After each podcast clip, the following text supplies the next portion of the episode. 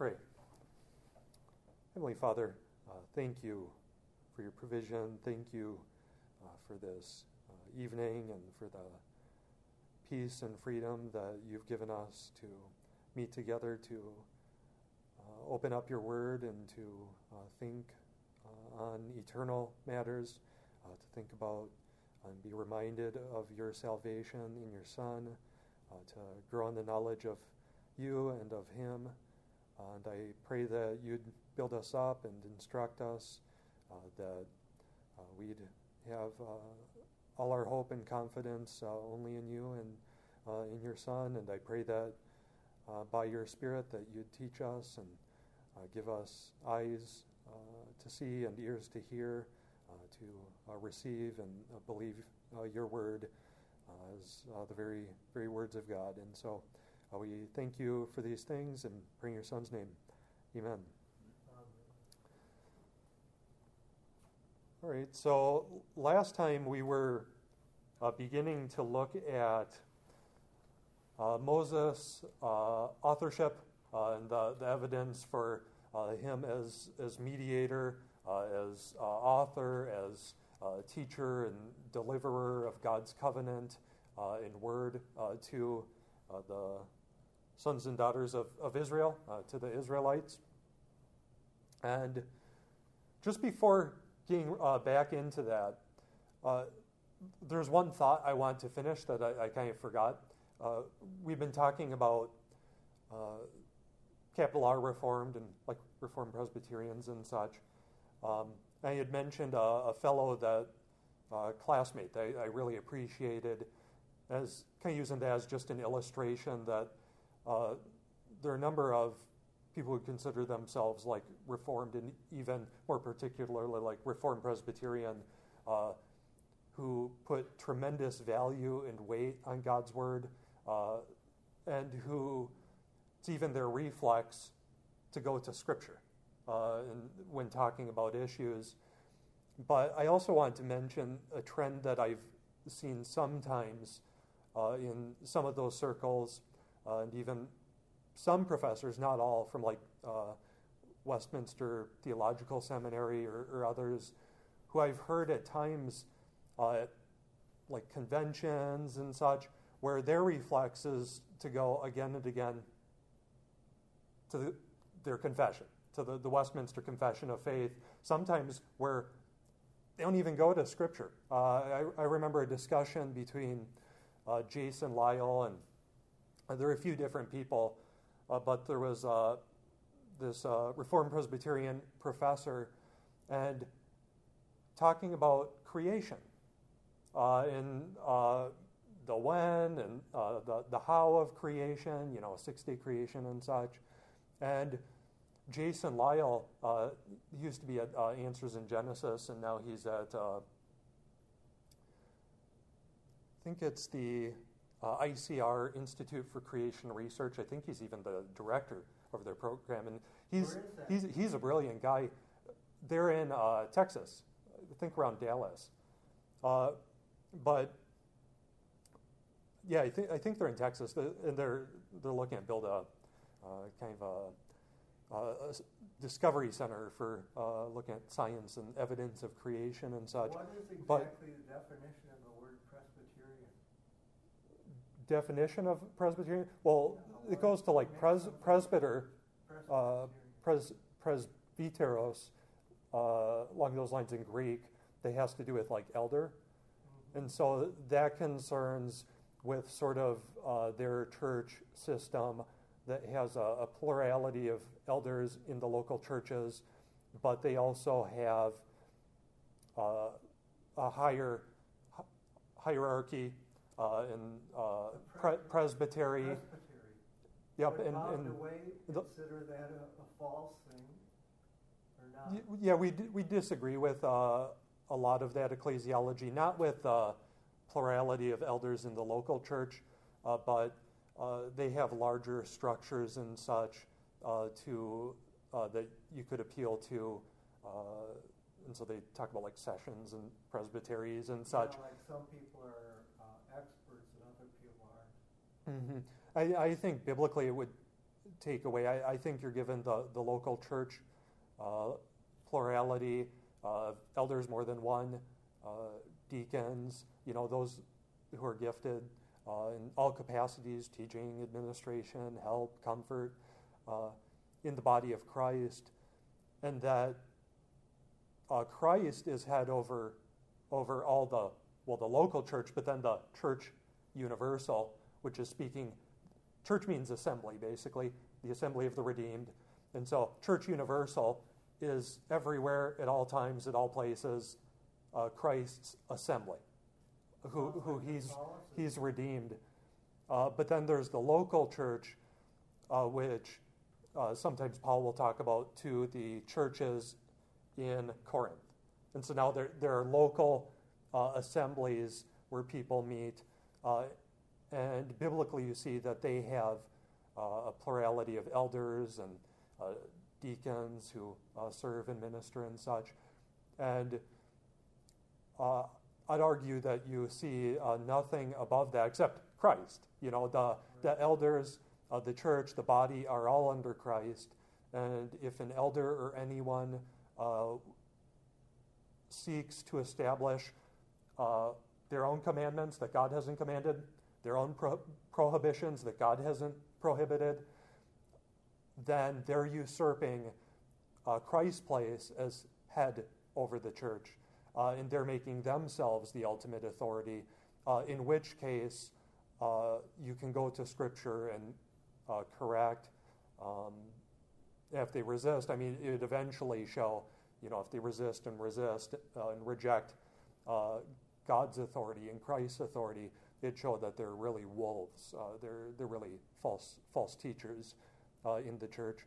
Uh, and so, uh, yeah, Pre- Presbyterianism has, has a hierarchy above the, the local church. and so, where elders and other church leaders meet, and you can, can appeal, you know, if you have like a, a problem. But we really see, like with church discipline, that's handled um, in the local church, but not that uh, it's not binding uh, it's not just that someone under discipline can just go over to this church elsewhere, uh, because uh, Christ, uh, if it's according to the Word of God, His commandments and prohibitions, uh, it's it's confirmed in heaven. You know, it, it ultimately comes comes from God, and they're to be given over to Satan to be put back into the world, and God then will deal with them providentially uh, to, if they're actually believers, to bring them to repentance, or if they're not, uh, to protect the body uh, in Christ's honor and glory in, in the church for the purity and safety of, of the, the body of Christ.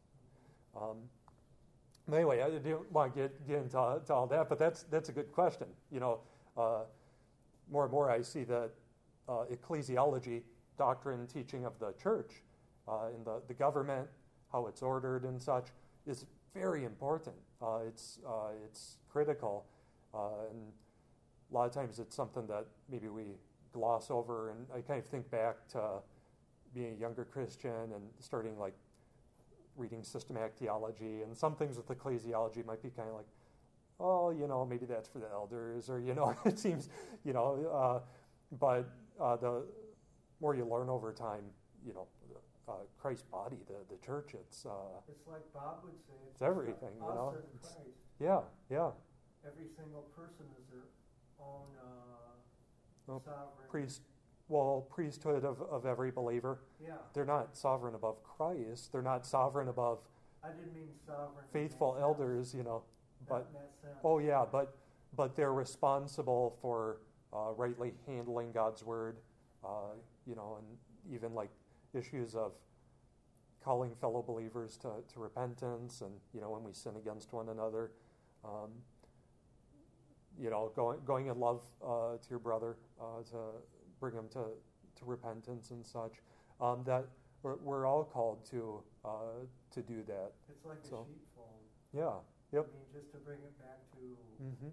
Kind of organic roots or whatever. yeah. Say. Well, and sometimes it talks about, uh, you know, it talks about the sheepfold and Christ's sheep, and shepherds and under shepherds. Sometimes it talks about uh, Christ's body, kind of as a living organism, like a body has many uh, individual parts, but is is one and unified.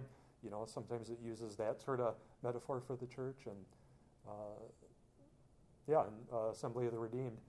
But uh, just the, the, illustration I was given, I, have heard this at, at, different points, and it's not, it's not definitely not all uh, Reformed Presbyterians and, and, professors and such, but I have heard a number, and so they're having a discussion. And Jason Lisle, here he's an astrophysicist, and I, he's he's uh, he's uh, absolutely brilliant, but he's also a good Bible student, really good uh, Bible student, and uh, his reflex is to go to the Word of God. Go to the Word of God. Go to the Word of God. Uh, and he was actually, uh, I heard from him used uh, the illustration uh, of like Jericho. You know, they walk around once for six days, and then and then they go around seven times. You know, on the last day and such and just showing like come on like in the context you clearly see. I mean it's it's a day. You have evenings and mornings and so, he's kind of going through that. Uh, but this uh, other fellow uh, this this professor and you know he, he's a professor and a uh, seminary scholar and such. Uh, not not an astrophysicist you know but he's still a good bible student he kept going to the Westminster Confession of Faith, Westminster Confession of Faith, Westminster Confession of Faith for, for what they were discussing. And it's like, and here he even has a largely like Baptist audience. He's like, uh, you know, it'd be one thing to draw on some biblical truth they're teaching and then go to Scripture and, you know, or, or whatever and show how, how they raise certain points of Scripture. But his reflex again and again was to go to the confession, you know, go to the creed, not to Scripture. And and when it came to, you know, there are things where he's trying to say, because the Westminster Confession of Faith, guess what? It teaches that God created in six days. uh, and so he's kind of saying, well, it says this, but doesn't quite maybe define this or leaves this open. So he's, he's still trying to, to fit in, you know, kind of a uh, the room for uh, just billions of years, kind of a secular uh, co- cosmology yeah, into it. And so, with, and, and, so I've, I've heard a number who, you know, uh, they hold to the Westminster Confession of Faith. And look, we, we have uh, uh, we have things that we confess, you know, on, on our websites that we say these things are, are biblical. You know, here's the gospel, you know, and we point to scripture. You know, we, we have that like in our church uh, bylaws and such. And so, you know, that's part of just teaching like the Word of God and such. Uh, but here he, oh, he holds to the Westminster Confession of Faith, which is a really robust, you know, detailed confession, and there's a lot that's uh, that's phenomenal in it. I mean, there's a lot that's very very biblical. Uh, even though always very simple, though, really. Well, you know, some things are more difficult and harder to understand, as Pete, know, Peter says. but when it comes to when it comes to basic, when it comes to the basic truths of you know what we're to believe, how we're to how we're to be saved. Um, you know, uh, those things uh, God speaks uh, speaks clearly. You know, on of salvation, but that's not say, as Peter says, look, some things in Paul are difficult and hard to understand. you know, uh, it, it, takes uh, it takes study, it takes takes diligence, uh, but and so I've, I've heard a number of times kind of this reflex from some uh, Reformed Presbyterians and uh, professors and such, where again and again the reflex is to go to the confession, go to the creed, not Scripture. Uh, scripture is not the first sort of reflex where they go, you know, at least under uh, some and maybe too many uh, circumstances and such. But even in a case where it's like, okay, you know, if, if Scripture isn't clear enough when it, when it says about the Sabbath day, you know, you, you shall keep the, the Sabbath day and, uh, uh, you know, uh, make it holy, you know, treat, sanctify it, uh, set it apart, uh, keep it. You shall not do any work.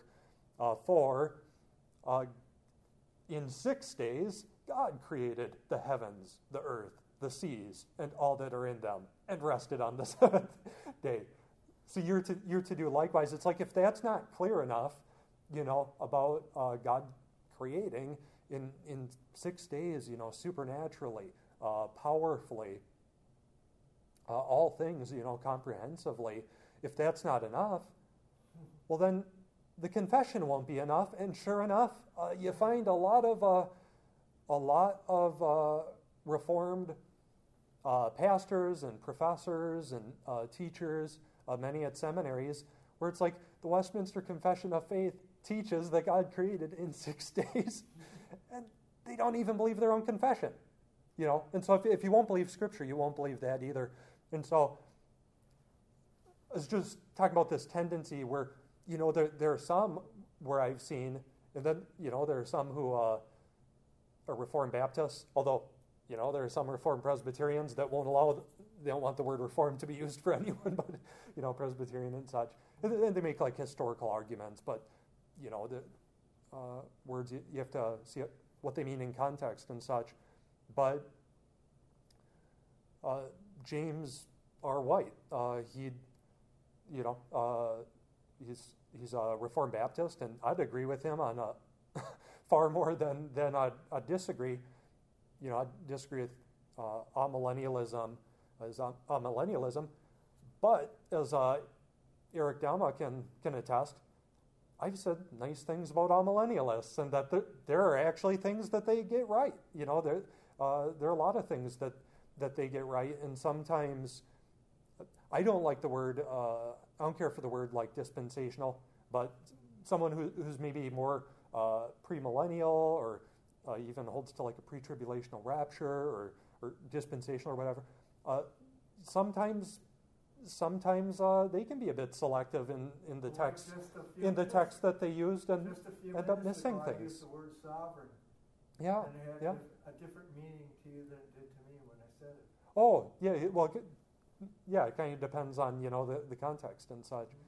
Mm-hmm. Um, and so you know the, there are things that uh, they definitely get right and that they're seeing in Scripture, uh, but I think they have to be selective with other things. And that's kind of a challenge for all of us, you know, to uh, be diligent in God's word and to not just cherry pick or uh, be selective, but to deal comprehensively with, uh, with God's word. And, you know, that's a lifetime of uh, study. So, anyway, I just wanted to clarify some of those things because, you know, at some point it kind of sounded like, oh, we're kind of beating up on the Reformed folk, even though. Uh, um, we, we share, share uh, so much with them and uh, appreciate uh, so much of what God did in the Reformation. And so uh, I've kind of realized more and more uh, where, you know, let's not boast how reformed we are unless that means reformed by, by the Word of God.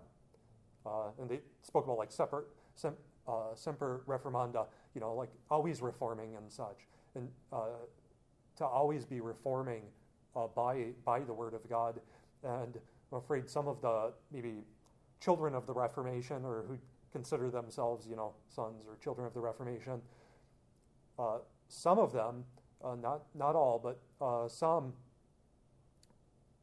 are maybe looking to define themselves even though you know maybe they, they deny it but i think in practice sometimes uh, they're seeking to define themselves more by uh, particular historical, uh, you know, events uh, with uh, with uh, the the Reformation and 16th, 17th century and such, and not centrally by the the Word of God. and that's you know we can't lose that as the ultimate authority. And if we do, well, we've also lost, you know, what uh, what the, the early reformers uh, recognized that we had to go uh, back to Scripture. Scripture is the ultimate authority, you know, the, the priesthood of every believer. And yeah, yeah, the word word of Yahweh. And so now, uh, getting back into uh, our, our, study, uh, we, we were looking at really the first year from the Exodus and into uh, arriving at Sinai.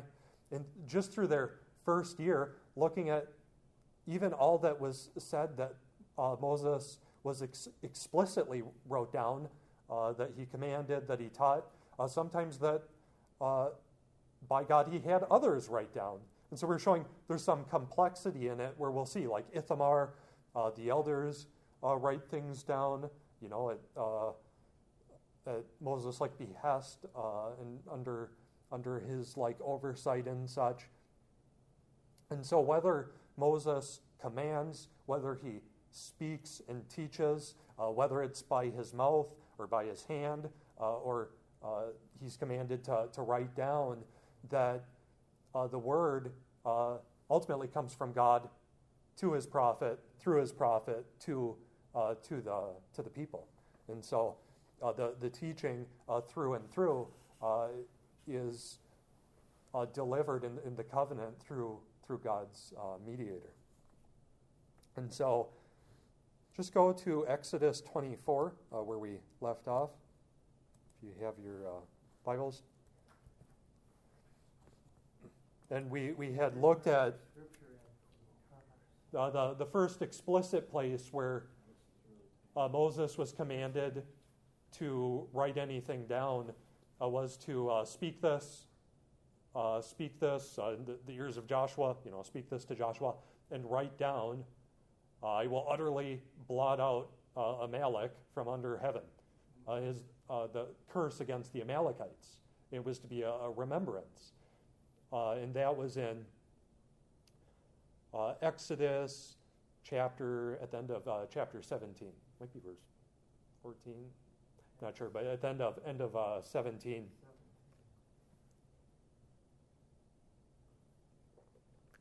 However, there were other things before where he's already been teaching and teaching on the, the Passover, uh, teaching on uh, the uh, Feast of Weeks, uh, teaching on circumcision too. That was part of the, they needed to be uh, circumcised, uh, coming out like with the Exodus and dedicating their sons and daughters.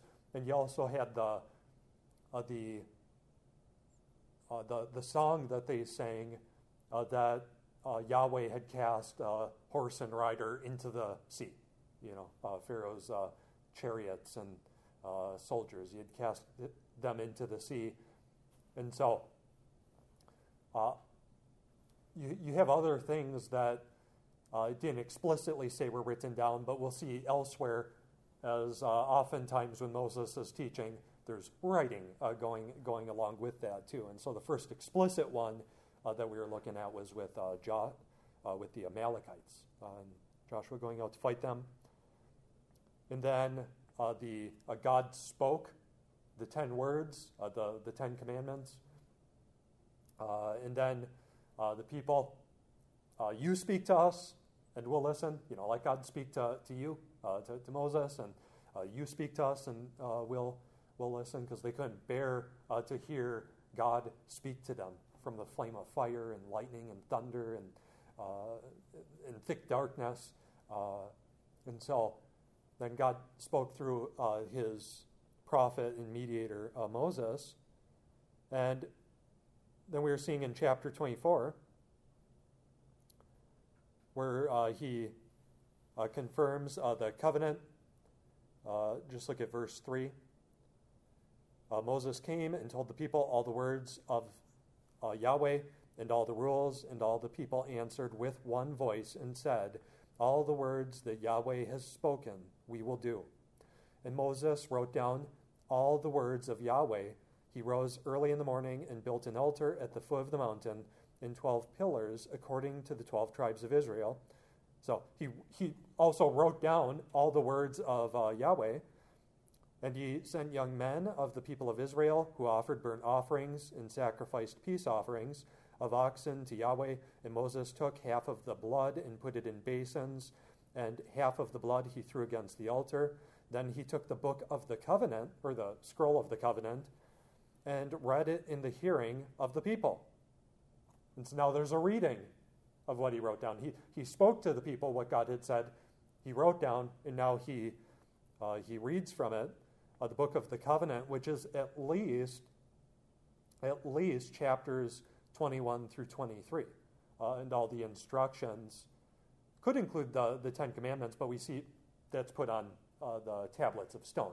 So you have the Ten Commandments, and then 21 through 23. You have other statutes and teachings that are spoken, but also uh, written down and, and uh, recorded, because uh, covenant documents would be uh, recorded for remembrance, for an instruction, for uh, their rulers and teachers under God, their, their sovereign, their king. And we'll talk some more about the treaties and such when we get to Deuteronomy.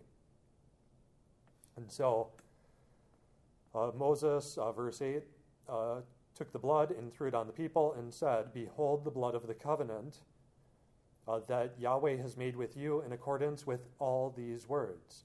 Then Moses and Aaron, Nadav and Abihu, and seventy of the elders of Israel went up, and they saw the God of Israel. Uh, there was under his feet, as it were, a pavement of sapphire stone, like the very heaven for clearness and he did not lay his hand on the chief men of the people of Israel. And they beheld God and ate and drank. Uh, Yahweh uh, said to Moses. So they ratify it. Uh, they even have a fellowship with, uh, with God, uh, with their king. You know, they, they have, uh, they have a, a, banquet. Kind of makes you think of the coming messianic banquet, or the, the banquet of God's anointed yeah, king. Pre, preview, preview yeah. Yeah. Yeah.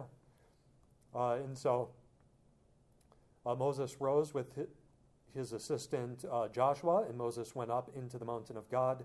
And he said to the elders, Wait here for us until we return to you. And behold, Aaron and Hur are with you. Whoever has a dispute, let him uh, go to them. Then Moses went up on the mountain, and the cloud covered the mountain uh, the glory of Yahweh dwelt on Mount Sinai, and the cloud covered it six days. And on the seventh day, he called to Moses out of the midst of the cloud. Now the appearance of the glory of Yahweh was like a devouring fire on the top of the mountain in the sight of the people of Israel. Moses entered the cloud and went up on the mountain. And Moses was on the mountain 40 days and 40 nights. Um, and so now, uh, third month, third, uh, first day they arrive at Sinai. For the first day, second day, they sanctify themselves. For on the third day, God will appear to you and speak. And then uh, on the, the fourth day, uh, they have the uh, sprinkling of, of, blood and the, the ratification of the covenant.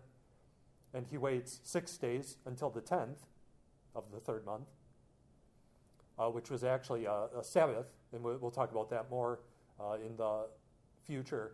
I've been working on like the chronology of the uh, Torah and the Pentateuch, and especially Exodus through through Deuteronomy. And so you, you have a Sabbath on the tenth day, eleventh day, uh, first day of the week.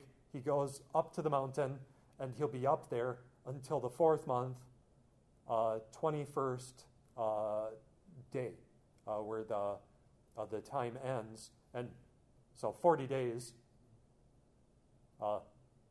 41, Sabbath before he went up on the 10th, went up on the 11th. 40 uh, to uh, fourth month, 21st day.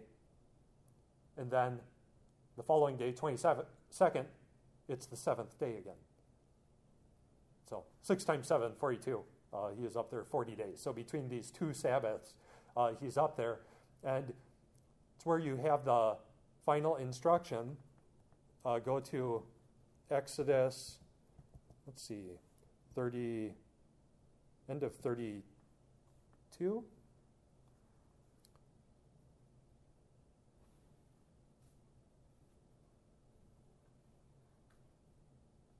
Or let's see, end of 31.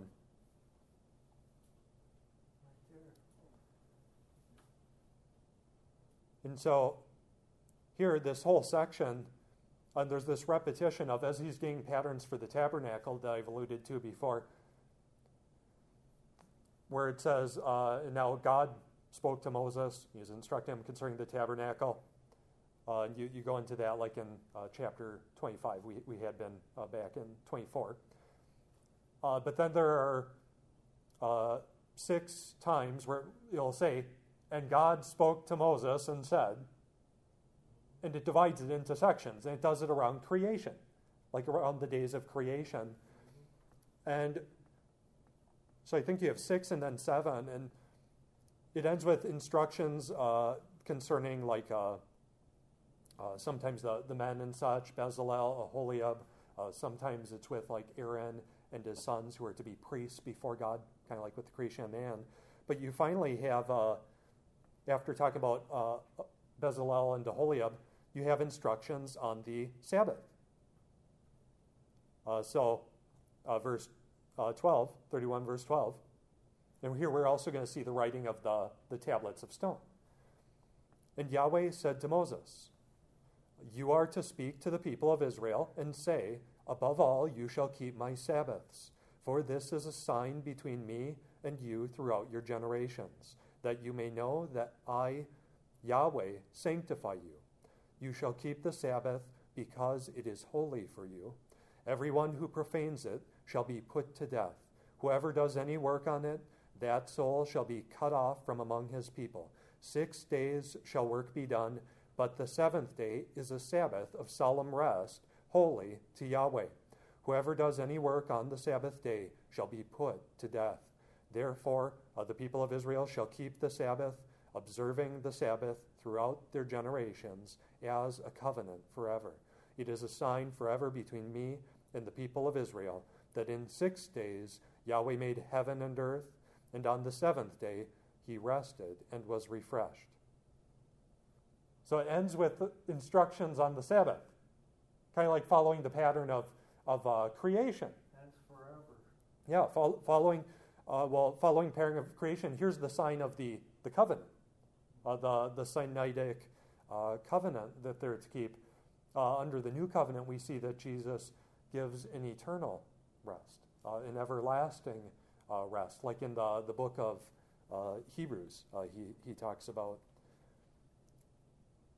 which you see a, a, fulfillment. All these days of rest and uh, weeks and months and uh, the seven years and 49 and 50, the jubilees and such, looking uh, ultimately to, to rest for the people. Rest from their sins, rest from their toil, rest from their enemies, rest from uh, for the land to have peace from, from bloodshed and uh, in, in, the work and such. Rest for their, their animals and the sojourner, and uh, they're to be a blessing to all nations. And so you see all of this looking for rest, God's rest. You shall do no work.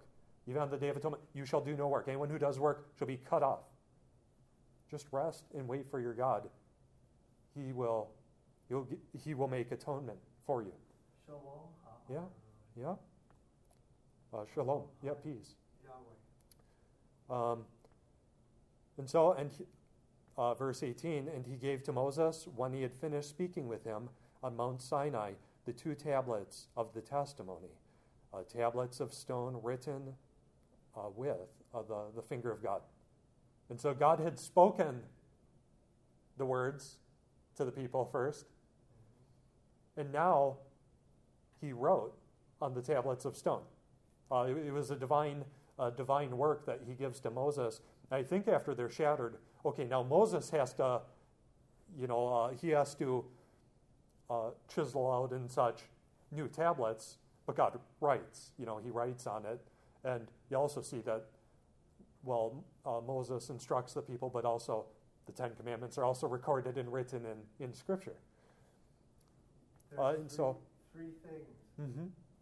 the declaration, Mm-hmm. the writing, Well, first God writes it. When God, God uh, even speaks to the people, and he speaks through, through Moses as prophet. Uh, and you see God writing on, on the stones. And, uh, you know, and then you also have where it's inscripturated in, in Scripture, uh, and written, written down as uh, Scripture. And so not just verbal.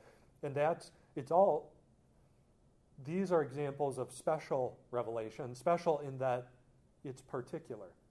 Uh, for a specific occasion, God reveals himself in a specific way at a specific time to a specific audience. And so, speaking from Sinai to the Israelites, uh, the, the theophany, the, the uh, flame of fire and thunder and lightning and earthquake uh, that, that they see uh, as a demonstration of God's uh, presence and uh, that He's powerful and active in creation and in their midst. and also, you know, whether it's, it's a, a, miracle, a sign or a wonder through the prophets, whether they're speaking to the people or written down and scripturated uh, in, in Scripture as it's uh, being, uh, being written and complete. We have the faith once for all delivered to the, Uh, the saints. and we, we proclaim the, the same word, uh, the same message. and Eric had raised that in Revelation that the testimony of Jesus is the spirit of prophecy. Spirit of prophecy is the testimony of Jesus. Well, the message given uh, from the Father to the Son to his apostles and prophets who give it to the church. We have the faith once for all delivered to the saints. We proclaim the same message that they proclaim, uh, the same uh, prophetic word, uh, the same promises uh, that, that they proclaim, that we now have uh, deposited uh, in, the, in the scripture that's been entrusted and given to the church. The, the church is the the pillar and foundation of the truth. And as James R. White says, what does a pillar and foundation do? It upholds something. It doesn't uh, define uh, what Scripture is, and you know its its interpretation, like claimed by like the Roman Catholic Church or uh, or by Mormonism or uh, Islam, uh, Muhammad. You know, he, he's the ultimate prophet that who his, his word is above uh, what came before. Well, Scripture, in Scripture, uh, according to Deuteronomy thirteen eighteen, prophets were to be tested. Uh, Jesus upheld uh, the word of God. Uh, he didn't come along and say, uh, well, you know, I, I define, you know, I just define what Scripture is, and, you know, and I'm, I'm going to steamroll. No, he upheld it. You know, it's, it's the very word of God, and God upholds his word and he's, he's the God man, the, uh, the, the eternal Son. And so you have these examples of special revelation, but general revelation is uh, to all people at all times, at all places. And so uh, the heavens declare the glory of God. Uh, day by day they pour forth speech. Even though the psalmist goes on to say, well, you know, they, they don't really speak. You know, it's not it's not uh, verbal like human uh, language that they're speaking, but the revelation that the creation testifies to all people everywhere, at all times, all places, that God is the creator, uh, that the, the creator is there. It doesn't matter if you're uh, you live in a city or you live in a village or you live in the jungle uh, or you're looking through a microscope or you know or through the, the hubble telescope or whatever all creation everywhere at all times all places reveals that god exists uh, basic truth uh, that he's, he's powerful his, his divine nature uh, and handiwork uh, in, in creation uh, and our consciences our consciences testify that we violated his law you know as calloused as as they are and uh, as uh, ineffective as, as they often are, we haven't even lived up to our own consciences. And so that's enough to make people without excuse. But you need, you need the, the scripture and the prophetic word to tell us how we can be saved. Uh, and so that's, that's the difference between general revelation and special, particular revelation. General, you know, it's universal, all times, all places, all people. Uh, and special is particular special place, what, time, people. That's what gave us the scripture. Mm-hmm. And God, uh, you know, uh, God uh, at many times and in many ways uh, spoke through the prophets. In these last days, He has spoken through a son, or you know, through His through His Son. Uh, all experience proves God, but all experience is not God. Well, yeah, of, of the just of uh, creation, you know, all, all around us and our, our consciences. Mm-hmm. And so here you, you see it written by the very, the very finger of God. Uh, God did this, gave it to him, to his people, his law, his covenant, uh, summarized on, on the tablets of stone uh, for, for their in, instruction. And so th- you have the 21st, uh, uh, which I, I, have to look again. Uh, I think maybe I have it in my notes. Let's see. Yeah, so the, the 21st looks like you, you have the sixth day. And this is the day that Aaron, the people come to him, he builds the golden calf. And then he says, Tomorrow we'll have a feast. Uh, Behold, Israel, your gods. You know, And they even uh, use the word Yahweh, but they actually, in the context, it becomes clear they're talking about gods plural uh, with the, the calves. Uh, and so you, you, you have the building of the calves, sixth day, Sabbath, they violate the Sabbath right at the beginning of the covenant. As he's bringing the tablets of stone, and they had just ratified the covenant, they break it right then and there uh, and violate it. Even the one who's to be their, who's to become their high priest, Aaron. He talks about that he, he will not forgive and wipe out the, the men who uh, worshipped the, the, calf and, and had uh, uh also uh, had Aaron make it. But the, the calf that Aaron made, he doesn't wipe out Aaron. He, he could have struck him dead right, right there. It, it would have been perfectly just and, and right to do so. Aaron was being used to illustrate the breaking. Well, yeah, he, he broke it. Uh, he, he violated it right right there. Uh, before before he acted as a priest uh, in God's tabernacle and of Yahweh, he is the priest of the golden calves, basically uh, in, in making it for the people. And they, they come to him, you know, make, make us uh, gods. You know, we don't know what happened to this Moses fellow who brought us up from, from Egypt.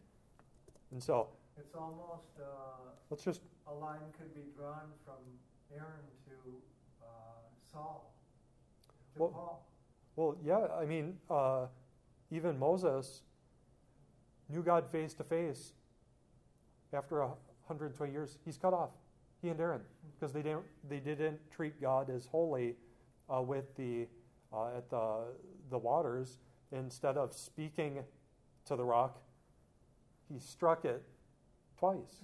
And so 120 years, like the flood generation, man who knew God face to face, cut off. He can't enter. He can't enter into the land. Uh, uh, Joshua, he'll take them in. Uh, Joshua and Caleb, they'll uh, they'll go in. And so Moses believer, you know, God lets him see the land, but he can't enter it. And even uh, Solomon, well, David, a man after God's own heart. And yet he sinned uh, and brought great hardship on his family, on the nation, uh, uh committing uh, adultery and murder uh, with Bathsheba and ki- having her husband killed. And as D.A. Carson says, he got others involved in it. Uh, not only he sinned against God, only against you have I sinned. He says to God because ultimately, you know, his sin is against God. But uh, he helped make uh, uh Joab uh, complicit uh, and the people who were complicit in, in Uriah's death and got them involved. He got Bathsheba involved uh, and uh, sinned against her, sinned against her husband, uh, against the nation. Uh, he brought hardship on his family. Uh, and Solomon, the wisest man who had ever lived. And he falls into idolatry. Kingdom's divided with his son, Rehob- uh, Rehoboam. it's, it's divided. And so, man who knew God face to face, Moses, David, man after God's own heart, Solomon, wisest man who had ever lived. In, in Deuteronomy, it talks about how the nation, you know, they'll rule over the nations. They're to be a great nation. They're like a lion. Uh, Judah's like a lion. Their, God is like a lion. You know, their king. Uh, they're to be a, a righteous nation, a, a kingdom of priests, a holy nation. And yet in the curses, you see, you and your king will be cast out of the land. And when these things come upon you, what? How's there? They're to be a blessing to all nations, and they and their king are going to be cast out of the land? What? Yahweh has to fulfill it. Yah- Yahweh, Yahweh has to fulfill his covenants and, and promises because even believers, I mean, even, even God's most faithful servants, whose his spirit was at work, they're still sinners. Uh, and so God has to fulfill his promises. He's the only truly just judge I and righteous it- king. I don't see or remember any Mm-hmm. instance like this with Abraham. With Abraham? Mhm. Well, uh, Abraham uh, lied and said, She's not my wife, she's my sister. yeah, Eric. I also was, I was just talking with a um, brother in Christ, and I was trying to explain that the uh, old law is now gone, and now we live in the new covenant, Mhm. and the old law is passing away. And I was trying to sh- show him this verse, but Yeah, it has covenant. Yep. so it says, first of all, uh, right here, but now we have been released from the law since we have died to what held us, so that we may serve in the new way of the Spirit and not to the old letter of the law. I thought it was pretty clear that Mhm. the new way of the Spirit is talking about the new covenant. hmm and the old letter is the old law. Mhm. But then he wanted to finish reading the chapter, and he pointed out this part. He's like, "Well, I see you don't know what actually it's, the law is talking about," because when he read, um, "For in my inner," well, it, I'll just read the end verse. Here. What passage are you looking at? Uh, seven, uh, Romans seven seven, and then that was the next verse. Well, actually, that was Romans seven six that I just read, and then I was going to read the last verse of seven, which is, "I thank the Lord." Uh, I thank God through Jesus Christ our Lord. So then, with my mind, I myself am a slave to the law of God, but with my flesh to the law of sin. Mm-hmm. And so, oh, and Well, that- there's one. That's that's too big of a, a topic. Uh, the it's really big, really big topic. But we did classes on Romans seven that I'll share with you that you'll want to uh, listen to. Uh, that hopefully will help uh, unweave uh, some of the the difficulties. That's that's a passage that challenges like many many people. So. It is 805 to it. Yeah. Well, I just thought of, uh, from your point of view, so then at the end verse there, would it be referring to the law as the sinful nature, the law that dwells within me, and, and then also referring to the spiritual nature, what God renews us with at the end verse?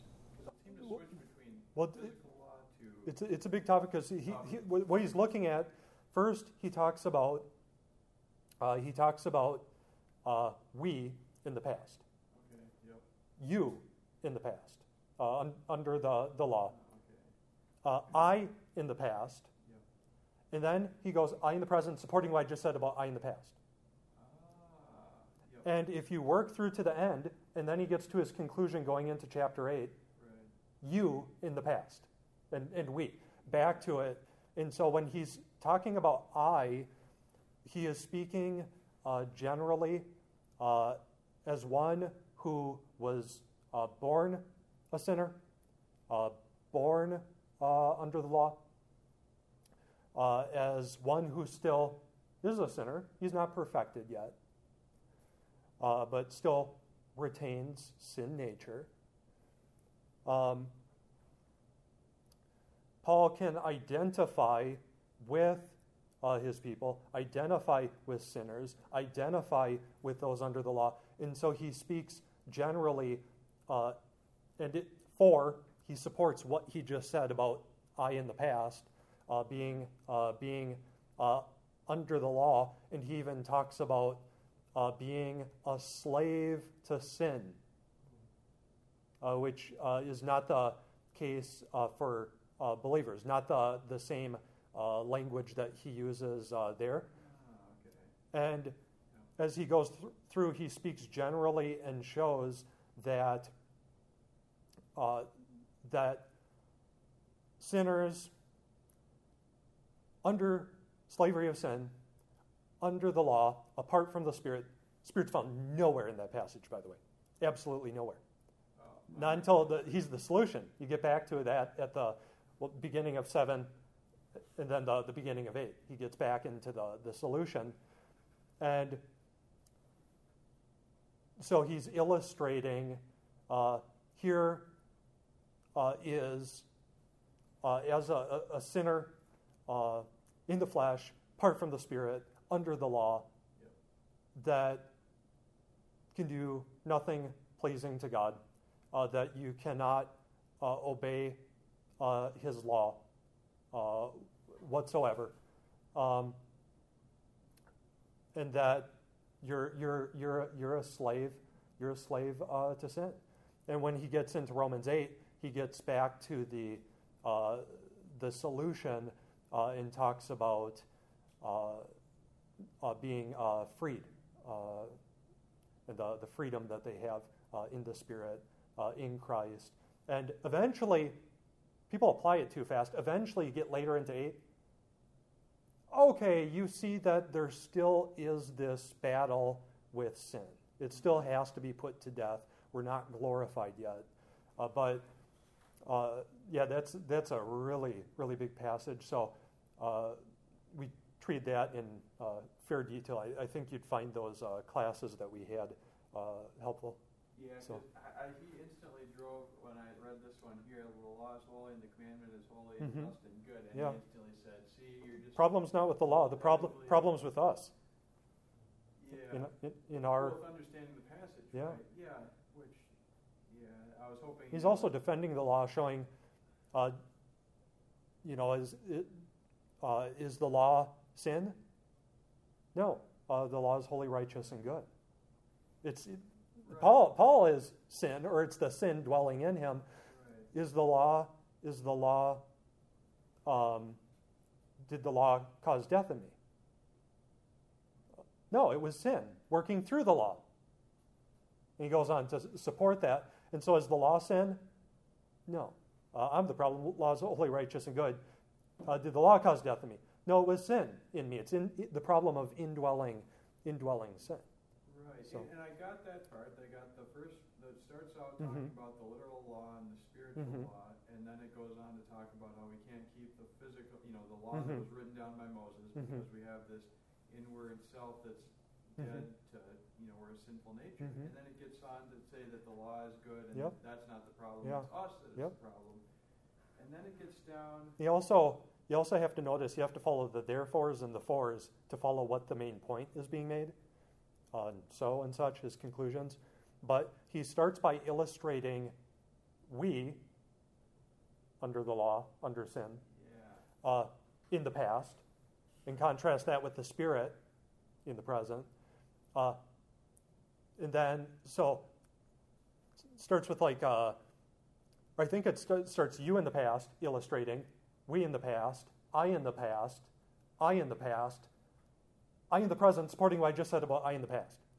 Yeah. And so he's speaking, he's speaking generally. There are no specific, like, autobiographical uh, details and such.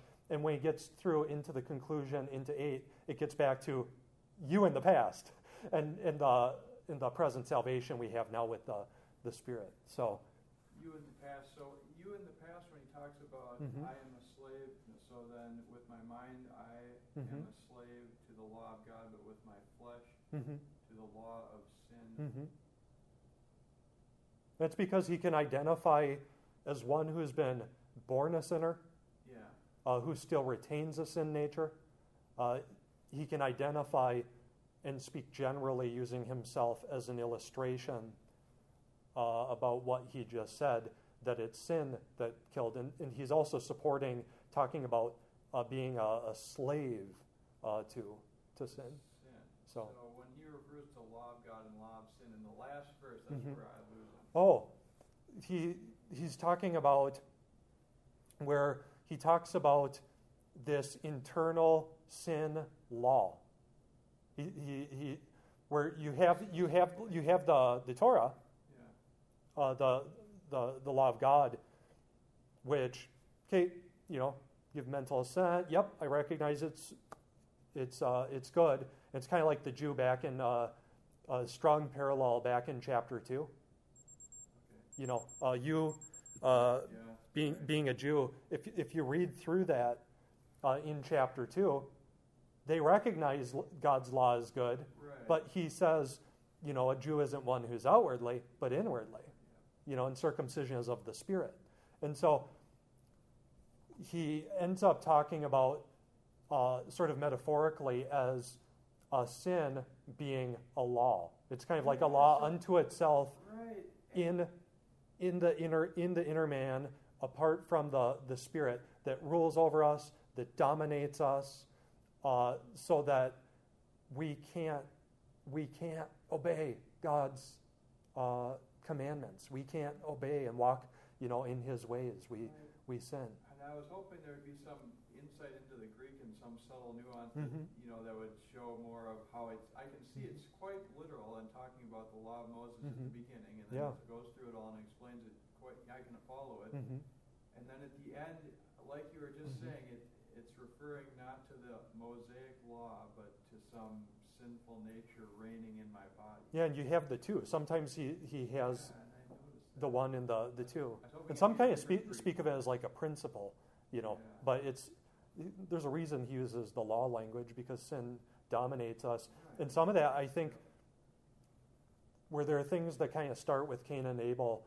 you know sin is crouching at the door the opening its desire is for you but you must rule it- you must master it sin wants to dominate cain. Uh, it wants to establish its own will you know? So it's it's kind of personified as kind of a, a, a, wild beast you know uh, that that rules over dominates cain. But it's actually an internal battle that's going on in his in his heart. Would you think that would be worth continuing to bring up to a brother, or is that something that just is a conviction that I should just let Well, him? Well i suppose it depends what the, the issue is but we're out of time so we can no, talk yeah. we can talk a little more about that uh, That, that's good though, yeah, helped a lot. yeah. Thankfully, God. Let's Awesome. close in prayer. Heavenly Father, uh, thank you for your word. Uh, thank you for uh, all that you've revealed and for your holy prophets and apostles and above all your Son. Uh, we, we're grateful that you've uh, spoken clearly and authoritatively uh, and that uh, even more that you give us uh, your Spirit as a, a blessing and a gift that's given freely uh, because of because of your Son and His uh, perfect uh, work on the cross and His de- death, burial, and resurrection.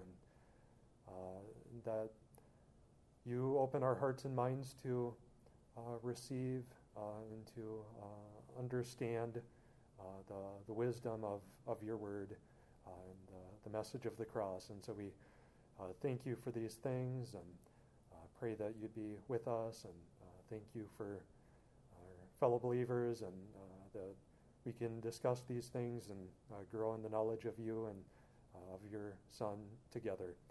Um, pray that you'd bless us and bless uh, our local body and uh, all, all your church.